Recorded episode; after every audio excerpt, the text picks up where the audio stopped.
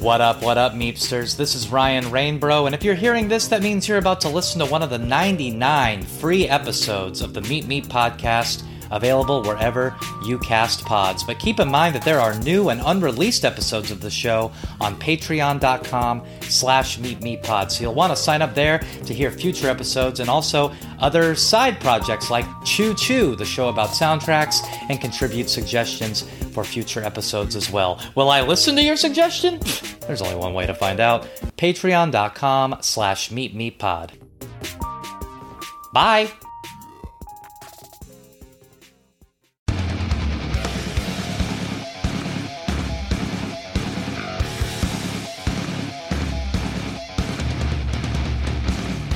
Welcome to Meep Meep, the Roadrunner podcast, where we go through the canon of Roadrunner records with the artists who made them and the musicians they influenced. Let's roll!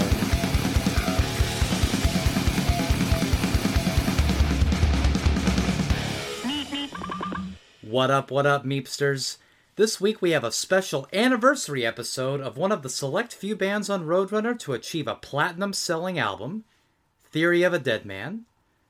Back in 2011, when they were still of a dead man, they released an album called The Truth Is, hot off the heels of their 2008 record Scars and Souvenirs, which had sold over a million copies. This was fueled by the success of their massive hit single Bad Girlfriend.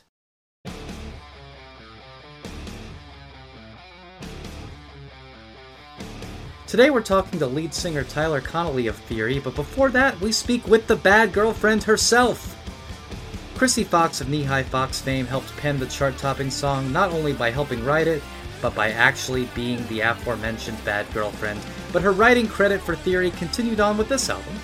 She gives us the foxtrot on the whole process.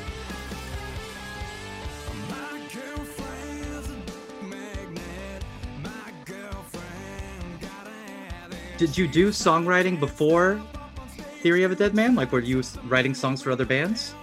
You know, yeah, I, I started songwriting before that, but um, they're like the record with you know scars and souvenirs was my first major release where i had hit songs and you know I, I dabbled but i was an actress for since i was a kid and so that was my main thing at that point. And then when the songwriting thing really started taking off i took a break short break from that just to like because i was getting overwhelmed with songwriting and different stuff so i uh, i started just focusing on that and then i started realizing like oh you can actually do a little bit of everything. You just got to have some balance. And I'm at a point now, which I'm lucky that I can just work with bands that I really like, like Theory. I, I feel like I'm just like their secret little fifth member. I'm just like, you know, I, I've at this point, I've written on every record and, you know, we always, we, I don't know, we're kind of an extension of each other. Tyler and I think so like now. I feel like it's so easy. We, we write a song in an afternoon. So, um, so yeah, that's something like I'll always I'll always want to work with them.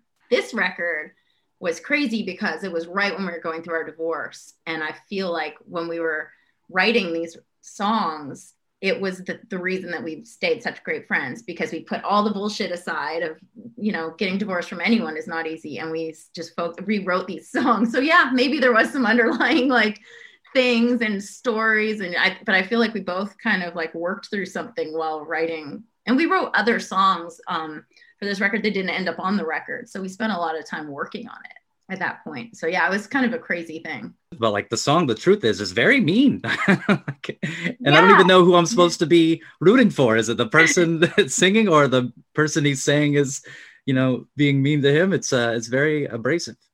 Yeah, that song, I that was like the song of the record that I I had the idea, um, like the title. I was like, like, what if we like, wrote a song where it's like you're turning it around on somebody and you're like oh yeah the truth is well, i lied to you too. You're a lot you know and and yeah I, I, mean obviously a lot of the stuff that we say isn't necessarily specific to us but we definitely can pull from a lot of things. And we often um, if it's not directly about him and i it's usually about someone we know or you know someone that we maybe don't like. Um, so yeah there's there's a lot of honesty in all the songs. And usually they all have a meaning It almost reminded me of you know how like the Pina Colada song is famously about like two people cheating on each other and yeah. they actually deserve each other in the end. That's kind of what it reminded me of. It's like, well, you both seem like terrible people in this song, so maybe you should just kind of link up. Yeah, we really, we definitely have done that in the past, and you know, Theory's been kind of known for having some, you know, hateful songs and some tongue in cheek, fuck over the girl songs. Um, but yeah, I feel like as as he's gotten older and and maybe yeah maybe we've gotten out of this it's kind of shifted. It's not quite as like misogynistic now and just like a little more like sweet. You know there's definitely a lot of songs we've done that i don't feel this way but i don't feel like bad girlfriend is that way. I feel like bad girlfriend is kind is empowering. I've, and i think that's why that song works so well is because he's calling out a girl for being wild but he's like totally in love with her. And that song it was so funny when we wrote that it, we had this he had this like idea and i'm like well who's the craziest girl you know? He's like you. Let's write a story about when we met. And so bad girl i am bad, the bad girlfriend like it's about me. Um, and back in the day i was like underage going to bars and and yeah i was a wild child. So i felt i always felt pretty empowered by that song and i, I think other women really like it. They're like i, I want to be the bad bad girlfriend. So yeah i think um it's just the way you twist it and like the way you say it you know? Yeah that one the title's almost kind of misleading too because it's not like bad girlfriend like the truth is is bad girlfriend. It's like bad girlfriend like you're like a badass kind of yeah. versus like yeah exactly. the song's not really about like you being bad to the no. uh protagonist of the story. He's almost just like she's so wild i can't even keep up with her but it's cool because she's gonna come home with me come home to me at the end of the night. So it's you know it's kind of a sweet song and also prophetic because you did become the future ex Miss Connolly. I know. Who would have known? That was pretty funny, actually. what is the so what that's what the the process is he'll come to you with an idea and then you kind of flesh out the lyrics of the song or are you there through the whole process of the production or how does that work um it's different a lot um a lot of times i mean sometimes he'll be like i have this idea but then there's instances like the truth is or there was a song on one of his last records, um, "Living My Life Like a Country Song." I had, and and so sometimes it'll be me. Sometimes it'll. A lot of times he'll be like, "Oh, I have this like little line or idea," and then we'll we usually work through it on piano or guitar. Um, and then, but then sometimes, honestly, we'll just get in room and we're like, "So, what do you want to write about?" And we'll just kind of talk about what's going on and um, there's a song actually on their new record called Quicksand, and we had our like one of our best, fr- our two best friends. They adopted um, a little girl who was going through the foster system, um, and so that song randomly I was babysitting her that day, and I brought her over to his house, and she's like a little baby, and so the song literally got written about her while she was. So it, a lot of it is um, on the spot, or sometimes like a, an idea or even a concept, and then often with theory, I usually is, will sit with Tyler and we'll like go through and um, work through some production stuff. And um, it really depends on his process for each record because it changes. And there's there's been records where he's like, I just only want to demo things acoustically. That's it. And then when I go in the studio, we'll you know we'll flush it out. But um, this last one we did a lot. We sat and did a lot of production ideas and the truth is that record yeah a lot of it we just sat we would record like full demos. I like to be involved. Um, i like to be there and you know because his band can't be um, a lot of times because everyone lives far away you, a lot of times we'll do that and then he'll send stuff to his band and then yeah joe will play some drums and do his own thing or and dean and dave will do their thing and everyone's like really open and i think it's just like a really cool creative process at this point like everybody trusts each other and um and you know between working with howard and martin they're both very you know very great producers that have great ideas too that you can you can trust when they come up with something that they're you know they're not going to ruin your song. Right right. it's nice to have that because i've certainly been on the other side with people where i'm like oh god what are they going to do? Like what is it going to sound like when it's done on the most recent album, the uh, the single they had, "History of Violence," I understand that like it was a completely different song before you heard it. Is that right?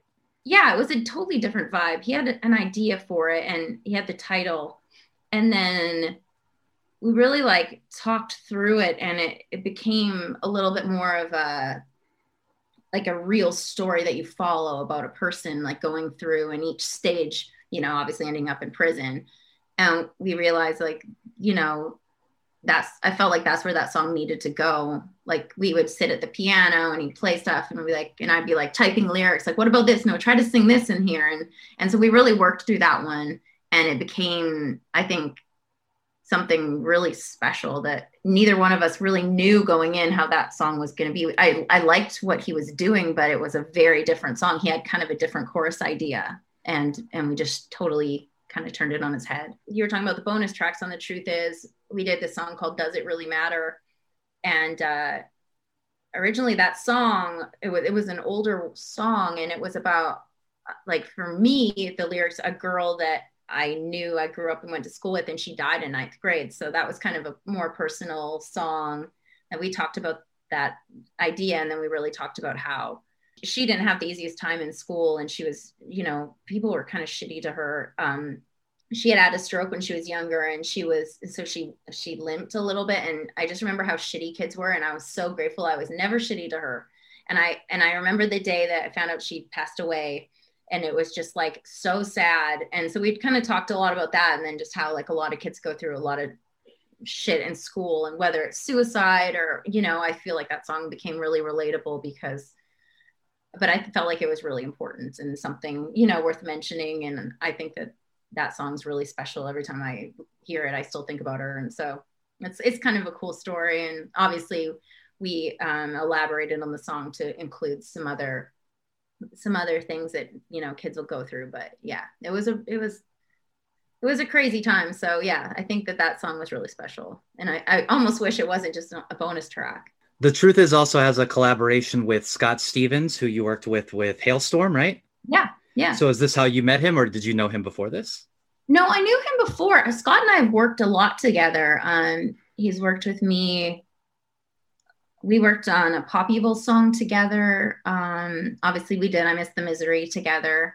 Um, and we've worked on a lot of different stuff with different artists. I think we worked on a song for Orianthi together. And oh, wow. Um, yeah, we I've known Scott for a really long time. It's so interesting because you know um, the Pop Evil and Halestorm song they kind of have a similar vibe, and I guess some of the Theory songs are a little bit more hard rocking. Definitely not the newer ones. But then Knee High Fox is just like not even like you wouldn't know that the same human being is involved yeah. with it. So is that more the kind of music that you actually like listening to, uh, or it's just what you like performing? I realized like doing a lot of these um, writing sessions, I felt like I needed an outlet and just having something because you, you, can sometimes when you're writing for other bands, you get a little confined to what they're comfortable saying, what you know, what they want to put out there. You're basically when, you, especially writing lyrics, you're writing something someone else is saying and expressing of themselves. So when I started Knee High Fox, I was like, I just want to be able to do whatever I feel like doing. Like I want to do something, yeah, that I really like, and I really like um, horror films, and I really like a lot of. Um, I listen to a lot of different types of music, but I listen to a lot of pop. I love like Lana Del Rey, and I love. I mean, I like a little bit of everything, but um, I just wanted to incorporate feelings of different mu- music all like intertwined. I didn't want it to be, you know, pigeonholed as one specific genre, um, which probably in the end is it wasn't the best thing if, for commercial. But for me, I feel like we kind of did everything the way I wanted to do it, and we got to we make all of our own videos and you know my dream was to tour with marilyn manson we got to do that twice like you know what i mean we got we've got to do stuff that you know, I, I, I don't really have any complaints or any, you know, but yeah, I think that was just more just me not having any limits and not feeling like I couldn't say something or, oh, you know, if I have a day where I just want to say fuck 300 times, I can say it in my song and no one can stop me, you know? So I almost feel like Knee High Fox was just a little, uh, not to hype you up too much, but like ahead of your time because nowadays, like Poppy or Dana Dentata or Slayyyter, not super different from what you were doing, no. and now they're super popular also. No, I think I think a lot of like label types were kind of freaked out of my band at the beginning because yeah, it, it I feel like it's more comfortable to you know like oh I understand what this is. This is like this, and we have this, and this this works, and so it was kind of like whoa what what's going on over here, but that was kind of the excitement to me about the band. I was like, oh, we're we're doing something that people aren't super familiar or maybe comfortable with. That that's exciting to me. So yeah, I mean, maybe it's to the detriment, but I, I, I don't know. But I think you're right. I think I've noticed more now a lot of, of especially female bands that are starting to open up, and even in the pop world, it, it's kind of there's Nehi Fox elements. Like I see Billie Eilish videos, and I'm like, oh, there you go. Like it's right. a horror video. Like that's really cool. Well, you have this kind of like girl super group going now with Quinn, right? Yeah, I'm excited about that. Yeah. Well, what's going on with what's that kind of sound going to be like? Is it more rock driven? It seems like just based on who's in it, it would be. It's a little more rock driven. It's like alt. Um, it, we started out really wanting to fit in the world of, you know, a Rage Against the Machine or a My Chem or just a little, but a little more aggressive and, um, you know, slightly less electronic than say Nehi Fox, and um, you know, just be able to be like four girls that play their instruments and just you know like Emma, um, our bass player who is in the band the Sick Sick Puppies, she always is like she want always wants me to like scream. She like get so into it. She's like, yeah, I just every song you should just scream in it, and you know, I think she just she she really likes that and then our drummer is just really like she just wants to be in a rock band you know where she can just play like cool grooves and just and so yeah everybody kind of comes from a slightly different mentality but we all kind of really wanted the same type of sound. We are looking to do something a little different. And so it's been really cool. We decided we were going to do a concept album. So we've been really like taking our time fleshing out the songs and the story. And we started working with rob cavallo which has been really cool. And uh, he's like you know he's obviously done some massive concept records so he really understands like the process and like okay go through. Now what do we have? Okay what does the story need? Where does it need to go? And kind of making you look at yourself and yeah yeah. So it's been cool. It's been a different thing. And i just really wish we could actually play together. Alexia our guitarist who's from the band Eyes Set to Kill she lives in arizona. So she's driven in. We've done like a music video shoot and you know we've done some hangs. But um and she can anytime. But honestly where we're at right now a lot of it she can do over zoom it's it's a different thing to have like all female energy but i think it works because we've all been doing this and toured a lot and had a lot of experience whereas if I feel like it was a bunch of girls who were very green, it could, I don't know. I feel like you might butt, butt heads a lot more, but everybody's really mellow and really cool. And then Spider and I have like a different dynamic when we write together, um, like doing Dead as Punk and stuff, because we both have really different approaches. But I kind I like that too. I think that's just kind of exciting because he'll come up with something and I'm like I would never say something that way, and vice versa. But it, it's cool, like you know what I mean. It's like cool back and forth because yeah, the way we phrase things, it, it's very different. Are there any songs on the truth is, or in general with theory, that you, when you hear back, you wish you would have done differently? Like, not necessarily regret, but like you're like, oh man, I should have added this or taken this out.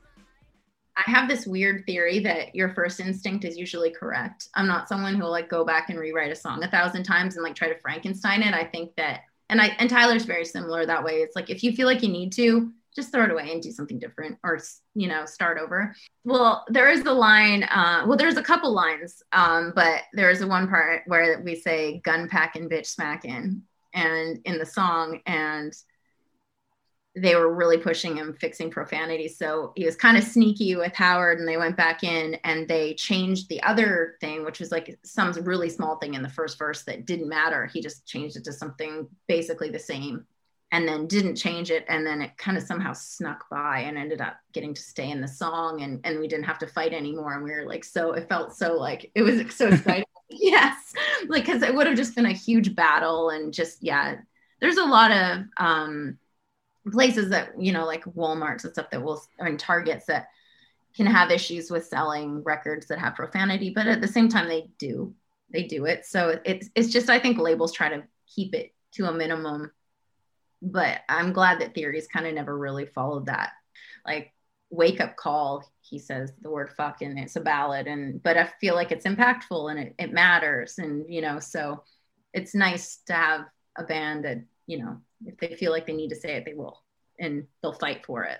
But it's actually really interesting hearing things like that about the label and and things of that nature because you know usually i'm talking to these older bands from the 90s and they're also not selling nearly as many records as theory of a Deadman did. Not not to any discredit of their own they're you know death metal bands and stuff like that. So their problems with the label are not lyric battles you know they're like hey would it be cool if like we had a single or um, yeah totally whereas and, and it's funny on both ends though because I would think that the label itself is like, yo, this band's selling millions of records. We should probably just let them do whatever they're doing because apparently it's working. So it's it's interesting to me, just also that era of Roadrunner that Theory was in because it's it starts off in one area and then it goes by the time that they're you know like Truth Is is out, they have all these other kind of more radio rock bands, and it's it's funny that Roadrunner um, almost kind of like forgot that this is like a big deal for them. Like they should just be psyched yeah. in my mind. I mean, I, I don't know a whole lot I always am like, oh, like if labels push back, I'm like, they don't know. They don't know what it feels. Like. I don't know. I'm always, yeah, I'm always going to be on the artist side with any of that stuff, which once again could possibly be to my detriment. I don't care, you know. Didn't famously the label didn't want to release Bad Girlfriend as a single, they right? Hated Bad Girl. They didn't want it on the record. Like nobody, and, and like I remember there's a few songs, Bad Girlfriend, and and hate my life which are on the same record. We uh, we wrote those songs and would like listen to them over and just like die laughing. We just thought they were just so funny and like so they just made us so happy. And i i love that the band stuck to their guns with with bad girlfriend and they were just like no there's this is special. And i i remember a story that before it was ever a single the theory was playing it live and they're playing some festival and the, some of the label people came and literally like every person was singing every word to the song and it wasn't a single. And they're like oh shit. So thank god we fought for it you know and and yeah but you know it, you don't write songs for like a 45 55 year old a&r guy. You write songs for you, you know the fans and it's it's just a different mentality. People who you know and I feel like also when when we did Bad Girlfriend, people weren't rock bands weren't doing things like that. They weren't writing songs where people said stuff like dick magnet and like talking about making her grind her teeth and stuff. And just you know it was just like whoa what's happening? And you're singing about her thong. And it was just like it was just very edgy at that time. Now it's like yeah whatever. Nothing is nothing really surprises anybody anymore do you know who it is that's saying tyler what were you thinking at the end of what was i thinking? Okay so when they were recording the that the whole album it was at bay 7 um which is in it's valley village in la and uh there was this guy and you'd see him all over town like just like this i'm not sure if he was homeless or what but he would just he would just be playing banjo like crazy. Like i don't even think he could really play the banjo but and it would just be like you know, people would give him money and they used to see him all the time. And then randomly someone had the idea, like, let's have him come in and play at the end of the song. And so they just brought him in and he got paid like a union rate, which is really good to play on a, a major label record. And yeah, he was just playing and then they, they had him say it at the end and he had this great day. And I still see that guy like sometimes I'll be driving. I'm like, there he is. It's awesome. I don't remember his name, but I think he's credited on the record. From one DMX to another, that's the Magnet X to Dead Man Walking, which is a great transition. We go now to Mr. Tyler Connolly of Theory, who's going to endure me making even more wrestling references than ever before. Cue the SummerSlam 2011 theme.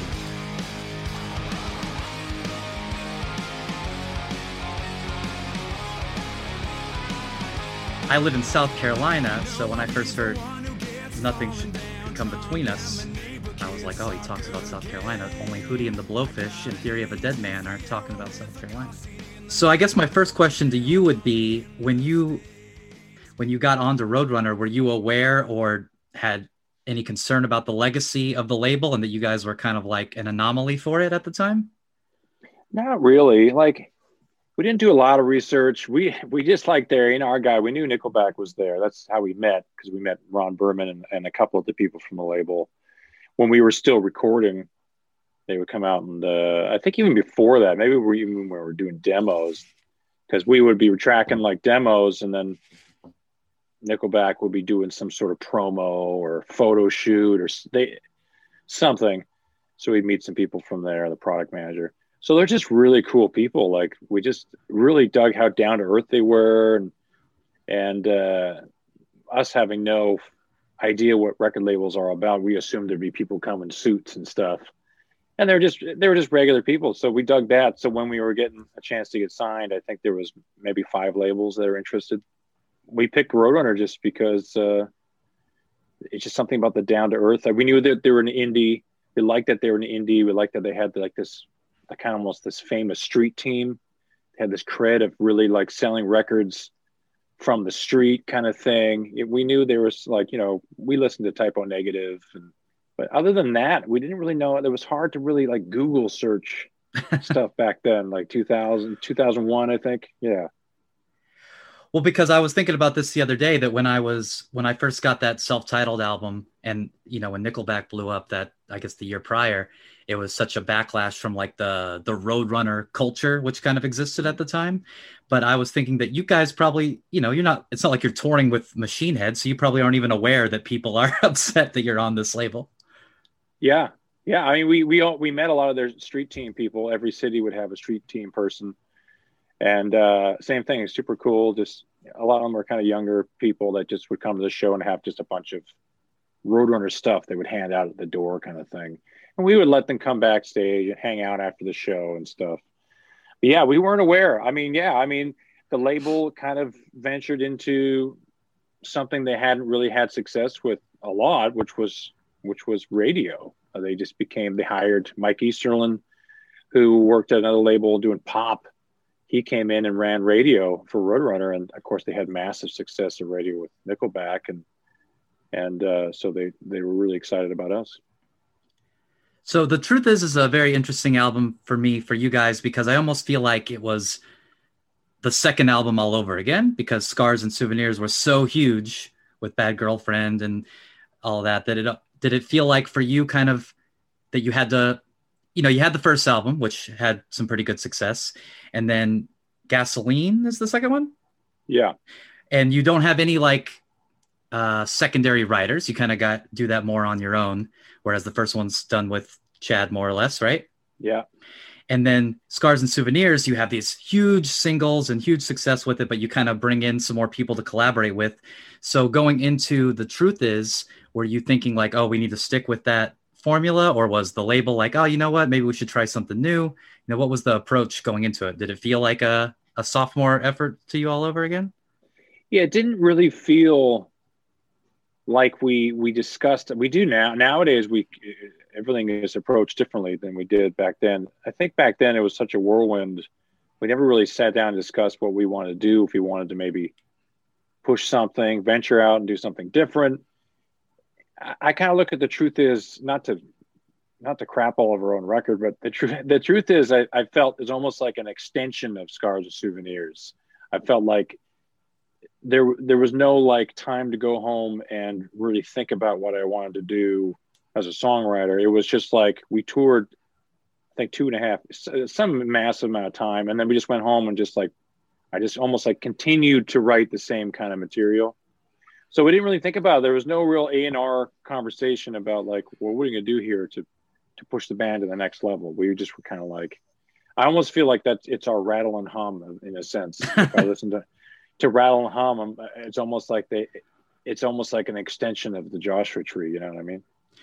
Well, that's kind of what I was going to ask you about too, because I feel like even at that time, I mean, especially now because you have such a large catalog, but you know, like your live shows, you're not playing like a ton of songs off of. The truth is, other than the the the interesting thing too about truth is, is you have Low Life and Bitch Came Back that are two really big songs for you, but I also yeah. feel like overall the album, you know, just from the outside looking in, it doesn't seem like something you guys are super pushing even at in the live environment.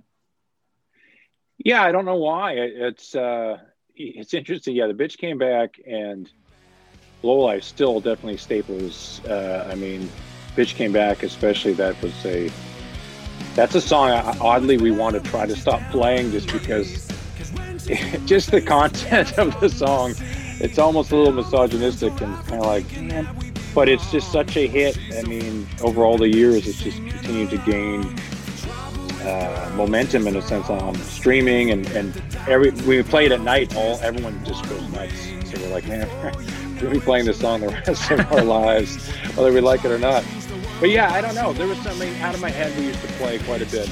A lot of people like that song. Um, yeah i'm not sure. It's uh, it's not like we disliked the record. We had a great time making it it's um, i think it, it almost got overshadowed a little bit by Scars and Souvenirs, maybe. Um, that that record just kept going. It just never stopped. We weren't allowed to almost go away and come back with something new. It was just it uh, it was just like go back in the studio and and keep going. It was a machine back then, I think. So uh, now, like I said, we have more time to, especially now, to relax and go. What is their next record going to be? So yeah, because I'm well, I know Savages is kind of still along these lines, but then the albums after that, when you drop the Dead Man, it's uh, a completely different sound, almost yeah. more of like a like um Imagine Dragons or you know like the it's got a lot more electronics and programming than it seems like it's like guitar driven. Is that fair to say?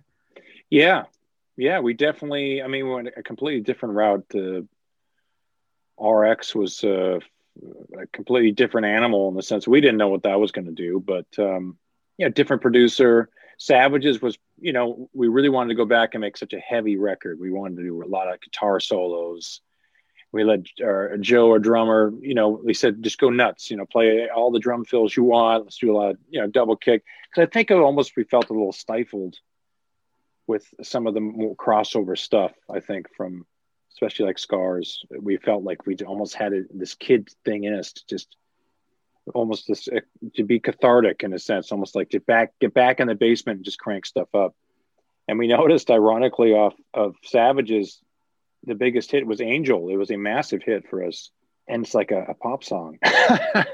So we were kind of like so what do our fans want to hear? So we were kind of a little confused. So we went into the uh, as a wake up call, I just kind of just clean, did a clean slate and just kind of wrote whatever I wanted to write. And then our A&R guy, Pete, he brought in uh, a new producer and said, you should work with this guy, Martin. And he was a completely different style producer. He wasn't really aggressive at all. And that had a lot to do with the change of the sound working with him, working overseas as well. Yeah, so I know that this is, is, by no means the first album that you work with uh, Howard Benson on. What truth is, but when I was growing up, Howard Benson was like nu metal guy. You know, he had like Crazy Town and Papa Roach and Hoobastank. So POD, POD, yeah, yeah, yeah. So, you know, I know he had success with more bands of your style later on, but how did that relationship even start? Like, what did you, what what POD song did you hear that you were like, you know what, I, Howard's the guy for us? We didn't know. We we were actually looking for someone uh, for our uh, our second record. It was Gasoline. So I think I think uh, Ron Burman, our guy, was looking at a couple different producers. One was uh, I think is it, is it Bob Ez- Ezrin, who's a famous producer. He's done a lot of. I think he did the Alice Cooper and stuff. Um, I can't remember what happened to that, but he brought up this guy Howard Benson, who we never heard of at that time. We went and looked him up. Like we're like, dude, this guy's done some awesome stuff. I love that POD stuff. It sounds massive. He was working with Randy Staub as an engineer at that time. So uh, he flew up to Vancouver to watch us jam. And so we jammed in this crap, the worst. I mean, there's, I'm pretty sure there's homeless people living in this place we were jamming. And I think we jammed two songs and he was just like, stop, stop. it was so bad. But there was something we did that he liked because he was, he wanted to do the record and, uh, that's kind of how we met and started working with Howard Benson. But yeah, we didn't really know much about him, and he knew nothing about us. It was just kind of a whim. So we're glad it worked out. It's funny because at the time I didn't really know a lot about producers and stuff like that anyway. But my favorite band when I was younger was this band called Zebrahead, and Howard yeah. Benson did like their demo, right? So like even I think he it even says HB on my like Zebrahead cassette tape you mentioned the your drummer Joey. This is the first album you have with him before you had Robin Diaz, who I met when I was a little kid touring with Double Drive. Actually, he was in a band called Closure. Yeah, and he had also right. done the drum tracks for the Trapped album. That's right. And he got me a job with TVT Records temporarily. TVT, that's right. Closure was on TVT, right? Yeah. Um, yeah, Robin Diaz. Yeah, he came in. Uh, he did our first, second, and third records, and same thing. We met him in Vancouver. We were trying to find a drummer to do tracks, and he was in Vancouver writing stuff with uh, for Closure. I think at that time. That was this was like 2000 maybe. And he came into the studio and we I think we just threw him on drums and he was an amazing drummer and we're like this guy's sick. And he was this this uh, this little uh, he was kind of a little kid from Southern California and uh, he had so much energy. He was just crazy. Uh, and you can hear it on the records, but yeah, Ram Diaz.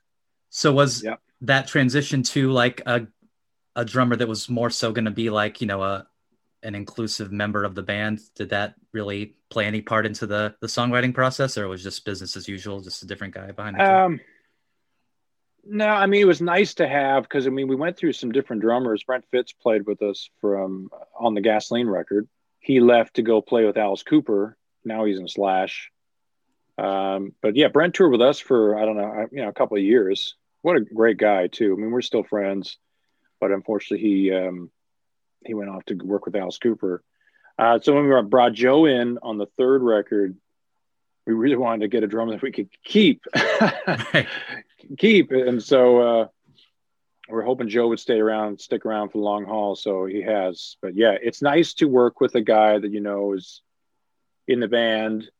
He can put his his his input in, and you know, and you know now now when I write songs, I'll usually send Joe the stuff first. It's nice to be able to do that where before I would have to build the drum stuff myself at home, which uh, is nice now we have like a real band. right, right, yeah. So I want to go through some of the the songs on the album. Um, it opens with Low Life, which we talked about was such a, a big hit for you and a staple of the set. But Low Life yeah. is also the theme song for SummerSlam 2011 that I watched on tour with my best friend Rick and uh, CM Punk wins and loses the WWE Championship. But you guys have done a lot of, uh, or maybe he doesn't win. He definitely wins his match, and then El- and then Kevin Nash comes and power bombs him. I'll give you the details of SummerSlam 2011 a different time. But are you guys big wrestling fans? Because you're you have a lot of songs that are involved with WWE. We are. I mean, I grew up in like the like way before. It's funny because people are like, oh, you know, back in the day when it was like the Rock, and we're like, well, no, no. I grew up like Andre the Giant, you know, Hulkamania, the barbershop. So it was like I think it was on Saturday night or something, and it was always like some. It'd be like you know Jimmy. It's like Jimmy Snuka, uh, you know, or Koko B. Ware, all these, and then and then it'd be like versus Joe Smith, and the guy everybody booing him, and and you know, like he's gonna lose.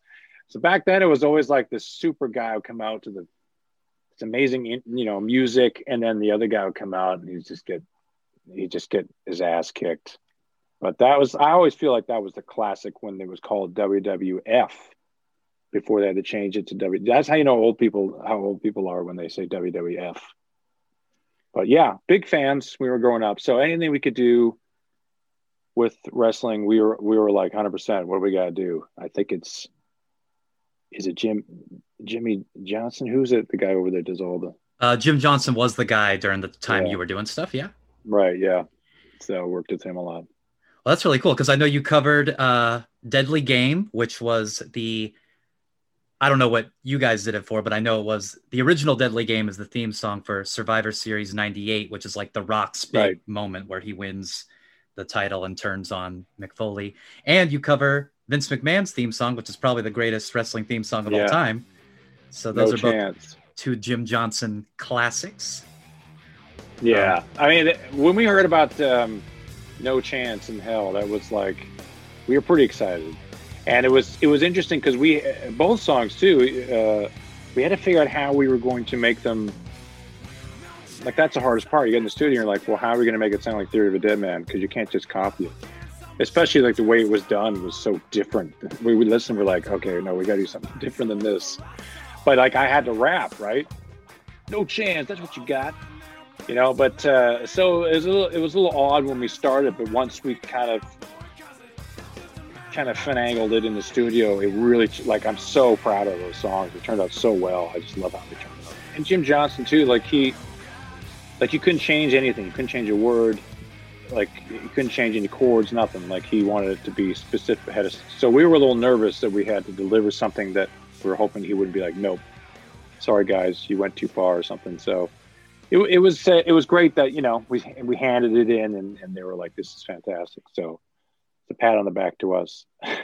That's cool that you got to work with Jim Johnston directly, though. I didn't know that. The, I figured it was you know kind of a thing where they assign you the song, whatever, and you send it in, and then that's that's it. So you getting to actually work with him is pretty cool. Full circle, Howard Benson produced Motorhead's cover of Enter Sandman for the ECW soundtrack with Zebrahead as the backing band. That's right. He got to work with Motorhead. We got we have him on a podcast coming up pretty soon too. So he talks a little bit about Lemmy, working with Lemmy. What's that like? You know, you're really tall though. You could have been a wrestler. Did you ever think about that? Well, I I, I did notice too that in the music videos, probably to hide how tall you are, you do like this like split leg stance. The low life video is cool though, where you're playing in like the trailer. Nah, that was awesome. Yeah, we uh I'm trying to think we filmed that in Tallahassee. Was it Jacksonville? But Donal Logue is the the low life character in it. Yeah, I was gonna say Commissioner Gordon is uh up front. That's right. Yeah. Um so it's really cool that we got him in the video and uh so they really blew the thing up at the end. And of course, we only had one shot. And They're like, we're going to blow this thing up. So you guys have to be past this mark on the ground before we blow it. We only got one shot. So don't flinch. Don't look back. Don't do anything. And we're like, okay. And then they blew it. And it was just like, you know, out of a movie. It was like burning hot and you couldn't flinch. And we had to walk like slow mo, like it was all cool. And uh, the explosion was way bigger than they expected and it blew out uh, windows in uh, people's houses and one guy got uh, like ricochet he got like uh, what call it like in his arm his arm was bleeding one of the crew guys um, and the fire department had to come and put it out it was crazy we're, we're like hey, is this legal that's crazy because i, I th- assumed it was like a green screen thing but you're really walking away from yeah. exploding trailer it was all real yeah it was crazy that's back then that's what they used to do they're like, oh no, we'll just light this sucker up. I couldn't believe it. Like they, they blew it. I think they used propane or something. I can't remember, but yeah, they had full pyro guys there blowing stuff up. But I think what happened was uh, they had, you know, they have to hire some sort of fire person. I can't remember what they called them. You know, they had to come in and watch and make sure everything's safe. Yeah. And they had the fire hose ready, but something happened and it got jammed and they couldn't turn it on. So the fire was like after it blew up, there's this massive fire, and they were afraid it was going to spread to houses. So the fire department came and blew it out. It was it was odd. Was there some behind the scenes somewhere about that? There's got to be. Well, "Bitch Came Back" is the next song on the album, and you already kind of touched on this, which I'm actually grateful for because I was like, you know how I know Tyler's a rock star because I couldn't even casually say to my friends that the bitch came back and still like have friends, but you can sing it in a song to an audience and people yeah. like it. But it's a cool song. It's got the horns on it. That's cool. Yeah, that was great. Um, shoot, I can't remember the guy's name. Jerry Hey. Yeah, he brought a quartet in or whatever, but but he's like a famous horns guy in in L.A. Here, he's a session guy that does like all the movies and TV shows, and so it was pretty cool. And I actually kept when they were done. I actually he I got his um all his the the notation of the whole song. It says "bitch came back." I got it framed. It's pretty the irony in it. Someone's actually playing horns to the song. but yeah, we really thought we would be cool to do it up. It's almost a yeah, it's a bit of an ironic twist too. And that's kind of something we were kind of I won't say famous for, but kind of really enjoyed doing was having a little bit of that tongue in cheek where if I was talking about something, uh, where I seemed like I was very bitter and angry, we had to put a little bit of humor on it, a little bit of a twist, whether it was musical or or whatnot, just to let people know that I wasn't just this miserable person all the time. It's like, no, no, no, we're just having fun. Well, I feel like that's like a yeah, a pretty common theme with your lyrics. There's what hate my life. You kind of do that a lot. Yeah. Um, right. even this, you know, low life isn't too different from that. Well, that, that was the thing that I was going to ask you too. Um, I guess I'll skip to that is low life and um, what's another one? The truth is the title track. You know, I know they're yeah. co-written with uh, the Nehi Fox herself, but they seem like they're like songs that are deprecating you. And I, I feel like that, I don't know what was, I think that's uh, ironic that all the songs that are written by this other person that is close to you in your life, they're all kind of saying that you're shitty. So what were you doing that was that was making her be like, "Hey, I wrote this." You know what it made me think of? Do you know on Saturday Night Live where they do Weekend Update, and um, yeah, Michael Che will write jokes for Colin Jost and not tell him that's about right. it. I feel like that's what racist. this is. yeah, yeah. That Christine wrote the song like, "Hey, don't read. Yeah, just go in in there and uh, crank out these lyrics." And as you're going through, you're like, "I'm a low life. I'm a. I lied about everything. What's going on?" Well, I mean, our, our process is usually, you know, like I will, I'll have an idea and then I'll, I'll, I'll say, hey, you want to help me with this idea? Sometimes we'll sit down and write a song together. But yeah, I remember Low Life. I think was something where I had the Low Life idea and. uh and then she came in and really brought it to the next level. but yeah, yeah, you usually it works better if like the singer has the idea than someone coming in. But yeah, I remember um because bitch came back. That was with Kara DioGuardi. Uh, I remember I showed her that song and she was like, "You are a sick fuck," but she dug it. She, uh, I think that's also maybe kind of saves me in a sense where when you co-write songs with women, you know that maybe are a bit of a jab it, it's it, it's almost like I have a little bit of a defense. I'm like, it's okay. I wrote it with Kara DioGuardi, so it's, we're all good, right? or with Christine, you know, it's it's fine. Yeah, the truth is, like that one's yeah, that one's a pretty that one's pretty hit, hard hitting, but um, it's a lot a lot of breakup stuff. I like truth is, yeah. Well, that's what I was thinking about with Bitch Came Back is like, oh well, Kara helped you write it, so like it's interesting that she's the one, you know, that was like green lighting a song like that. But all the songs that she contributes to on here, Bitch Came Back, Hurricane, and Gentleman, all have like an extra aspect. So Gentleman and Bitch Came Back have the horns. Hurricane has like the string arrangement. And then on Right. uh, Scars and Souvenirs, Not Meant to Be also has the strings. So is that like a Kara thing or is that just coincidental that all those songs have those extra elements? coincidental i guess yeah no she doesn't uh, at least with our stuff i know she's i mean she's a she's a good producer too she can go as far as you want her want her to go on songs but our relationship is pretty much like we we i'll go it's, it's for me it's as short as possible and she's so good with lyrics and so quick that it's um same with christine just so fast that um, it's usually a very short writing session and it's like all right great and then i just go and i i take it and then i make a demo and then we kind of do the rest on our on our own. But yeah i don't think i've ever really hit up kara kind of after the fact and say what do you think this song needs but i'm sure there's artists that do and she's really good at that as well um, and honestly it's it's usually um, as simple as uh, i'll record it on my phone or on a dictaphone um, with Christine, usually because she lives close to me, she'll come over and we'll actually track something with like a, like a drum machine or, or guitars or something. And and uh, but yeah, with Kara, it's usually I don't send her anything until it's done. I'll, I'll send her. Um, I remember not meant to be. I think it was just acoustic guitar and shaker. and so uh, I remember she's like, "Did you ever finish that song?" I was like, "Yeah." I sent it to her, and she's like, "Dude, this is a hit." I'm like, "Is it?" I don't know. I didn't really know. I didn't. Uh, the label thought it was, uh, and they were all correct. They were all right.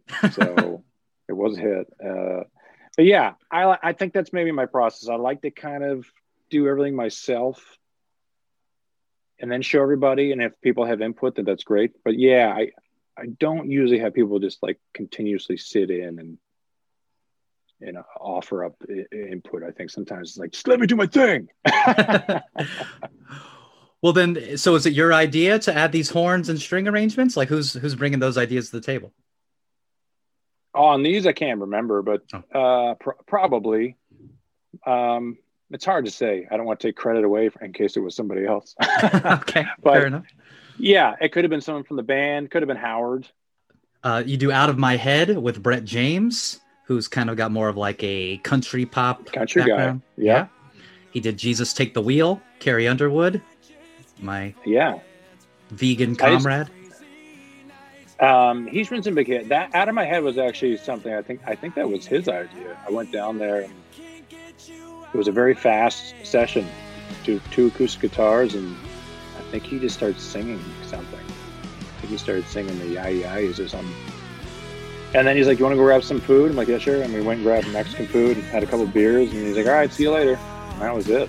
Same thing. I just took the I think it was just a dictaphone recorded on a dictaphone or on my phone, and I was I took that home and demoed it, and that was it. But those are the greatest sessions. Those are I do. I've done quite a few of those Nashville sessions, and sometimes people want to track the whole thing right there. They put a mic in front of your face. I'm like, all right, let's. I'm like, man, no, no, let's just put it on my phone, and I'll just leave. Because I, I think sometimes they want to kind of own it, so then they can do it up and make it sound like like a finish and mix it and everything, make it sound great. And then they try to like snake it to the label behind your back. And you're like, I heard the song you did with so and so. I'm like, how'd you hear that? Oh, it got sent to me. I'm like, well, well, yeah, I didn't really like that song. so it's another one of those controlling things I do, I guess. I, I like to have the song, and then if I want to track it, I will, kind of thing.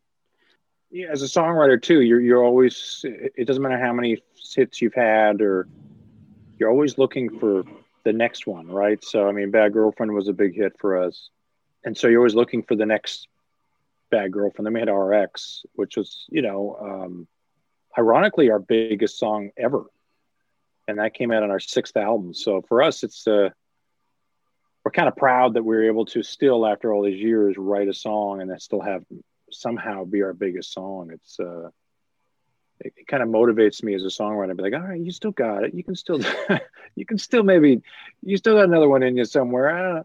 I don't know. So, because there's definitely days as a songwriter where you're like, I don't know, I suck. I don't know, I quit. Who knows? Well, I also feel like when you have a big hit like RX or Bad Girlfriend, you're probably like, well, I can't replicate this. Like, I, it's too big. I've I've set the bar too high as far as success goes, and um, then it probably is stressful. That's what I was thinking about this album. Is that I wonder what kind of you know pressure that put on you to be like, I don't think I have another Bad Girlfriend. like, I just uh, Yeah.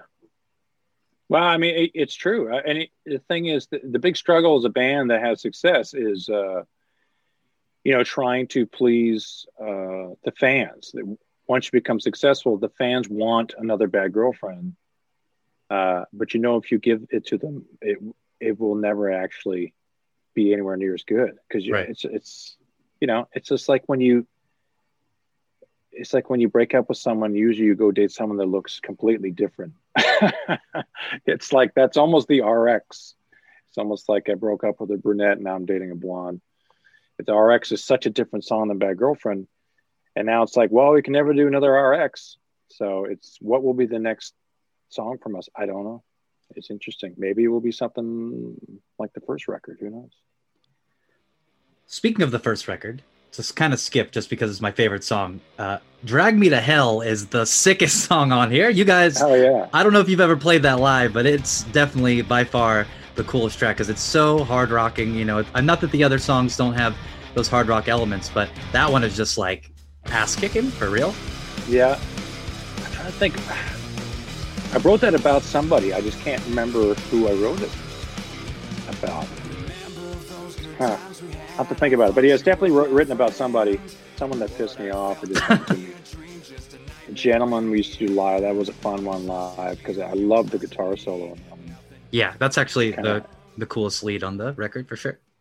Yeah, it's got like a rockabilly thing on there.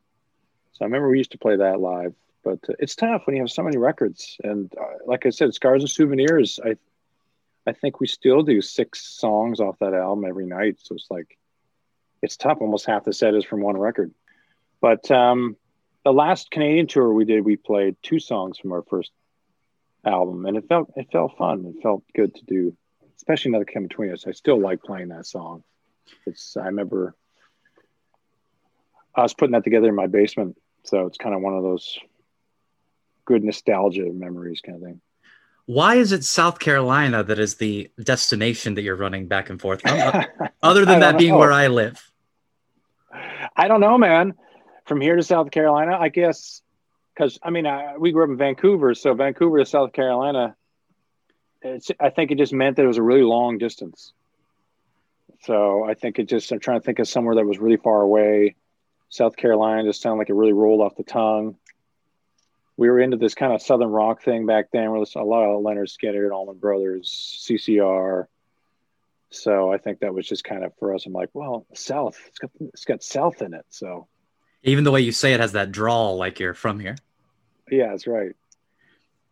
The truth is that you kind of mentioned earlier is very mean, and I'm not sure who I'm supposed to be rooting for in the song, you or the subject matter, uh, because you both sound like terrible people. But why is that the song that you chose to name the record after? I think that that was so that would have been our first record we actually named the album after a song. Right. And I think after that we've named every album after a song, I think. I don't know. I think you know, I was in a weird place like writing that record I was going through a divorce. So I was just in this gross bitter place, confused. So I think that maybe was more encapsulated kind of how I felt. So I really felt like the truth is I lied about everything. Like, I don't know. It was almost like a, a, an FU or something like that. The record was really just a, a statement. The uh the closing song on the regular album, "We Were Men," sounds like it's Yeah. a pitch to like the military. Was was that the Yeah. idea? Were you gonna like do a or did it happen? Was that used in some sort of campaign? Oh, no, it wasn't a pitch, um, but it was a song for military. That was actually the first song I think I ever wrote that was completely about something that I had no perspective of. So it was it was about PTSD, and I I think that was when I really started kind of kind of seeing that I could actually write about whatever I want, kind of thing, rather than just writing from one kind of a skewed perspective of being a, a miserable guy.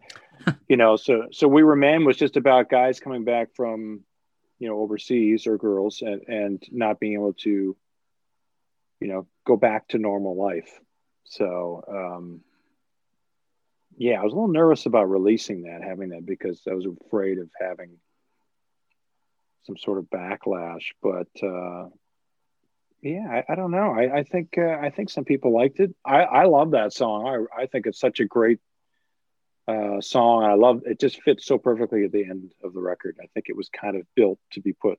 We need a great song to end the record. That was back when bands used to do that. No, I do. I, it feels very conclusionary and it has that cool like dissonance at the beginning of the song that makes it sound very like epic. So uh, I do think that's cool. And it's like kind of on that teeter totter of it's not quite a ballad, but it's not, uh, you know, a fast paced song. So it still hits heavily, but without being too soft. Yeah, it's got a, it's got definitely that kind of a Metallica vibe to it. I think maybe I was trying to go for. It was just like kind of a, a dirgy, slow kind of feel, but uh, which we we just don't do enough of anymore. See, I don't think you do enough songs like "Drag Me to Hell" enough anymore. That's what I mean. yeah, I guess Savages has some some hard rockers on there too, but I I want an album full of just the the breakneck riffy songs. Um, Villain was written afterwards. So I think Villain was one of those tracks I wrote after the record was done. And then so we were able to, the label always wanted B sides back then. They wanted, because especially Roadrunner, where they did a lot of Japanese releases, especially with metal. So they're obsessed. And Ron Burn was obsessed with B sides. It's just like, yeah, man. So where are these B sides, man? Where are these B sides? We're like, who gives a shit? Who cares? God, why are we so obsessed with releasing songs that if they're so good, wouldn't they've been on the record? So, uh, but yeah, Villain, I love Villain. It's just such a cool little swing thing to it. And I think we actually might have tracked that. We tracked it with Mike Fraser in Vancouver. Mike Fraser, he's ACDC, awesome dude, Joe Satriani. Um, and I think we might have done it the same time we did one of the uh, WWE tracks. Maybe No Chance because we did No Chance. Uh, we did one of them with Mike Fraser. I'm pretty sure. It might have been the same time. Who knows? There's a tidbit for you. Well, speaking of WWE, I, I buried the lead on this too. So, Head Above Water is with my man from the Exies, whose name I can't think of right now. What's his name? Scott Stevens. Scott Stevens. The Yeah. Of course, did Survivor Series 2004's theme song "Ugly." So did you That's guys right. just talk about being wrestling theme song guys the whole time? No. Well, Scott, we so we knew we, I knew Scott from the Exies, so um, we toured with the Exies when we went out on this Nokia something tour. It was us, Saliva, the Exies.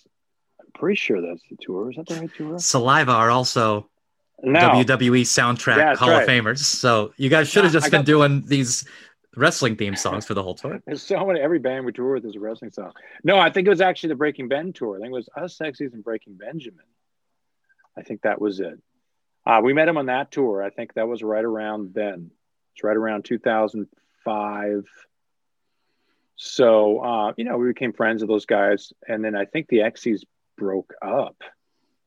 Um, so Scott was becoming a songwriter. So I remember he hit, hit me up and was like, Hey, you want to write a song together? I'm like, sure. So he came over, I think it was whatever, it was 2008, 2009. He came to my house and we just, and it, he had the idea head above water. So we just jammed it and I demoed it, sent it to him. And uh, yeah, he's still kicking ass. He's still, that's all he does now. He's a songwriter. He's writing a lot of songs. What is something that you would have done differently with this album, kind of looking back 10 years later? it was tough. Like I said back then, everything was a machine. It was like nonstop. But what would I've done differently? Maybe taking more time and seeing if we would have done something maybe a little different. Um, but other than that, like I, I really am one of those guys that accepts things for what they are. I really feel like I am where I am because of the way everything turned out. So I don't really reminisce too much about things that could have been different, you know. That's actually my favorite thing about Bitch Came Back is that you say the song is called Bitch Came Back. You say fucking in it, but then there's also a time where you say frickin'.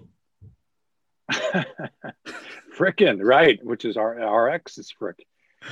Yeah, Um, I don't know. I always liked Frick. I don't know why.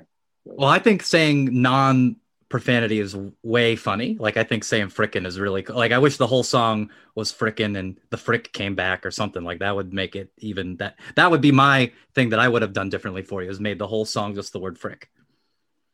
Well, yeah, it's crazy now that we look back because we we would fight to keep the curse words in. I remember having a, a heated conversation with our A&R guy because he said we had to take the swear words out of some song.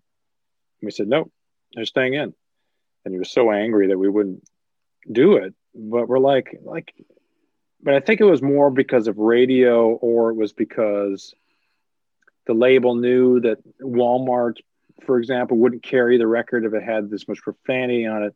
And now that we look back, we're like, yeah, but now it's all streaming and it don't matter. So Mhm. it's great that we stuck to our guns because now it's like, imagine if we changed all those fucks to fricks and imagine all those shits to whatever. And it's like, yeah, we would have this weird record where because we changed it all because of for Walmart, and now it's like there's no records anymore. It's all streaming. They're just doing their jobs. And we were doing ours.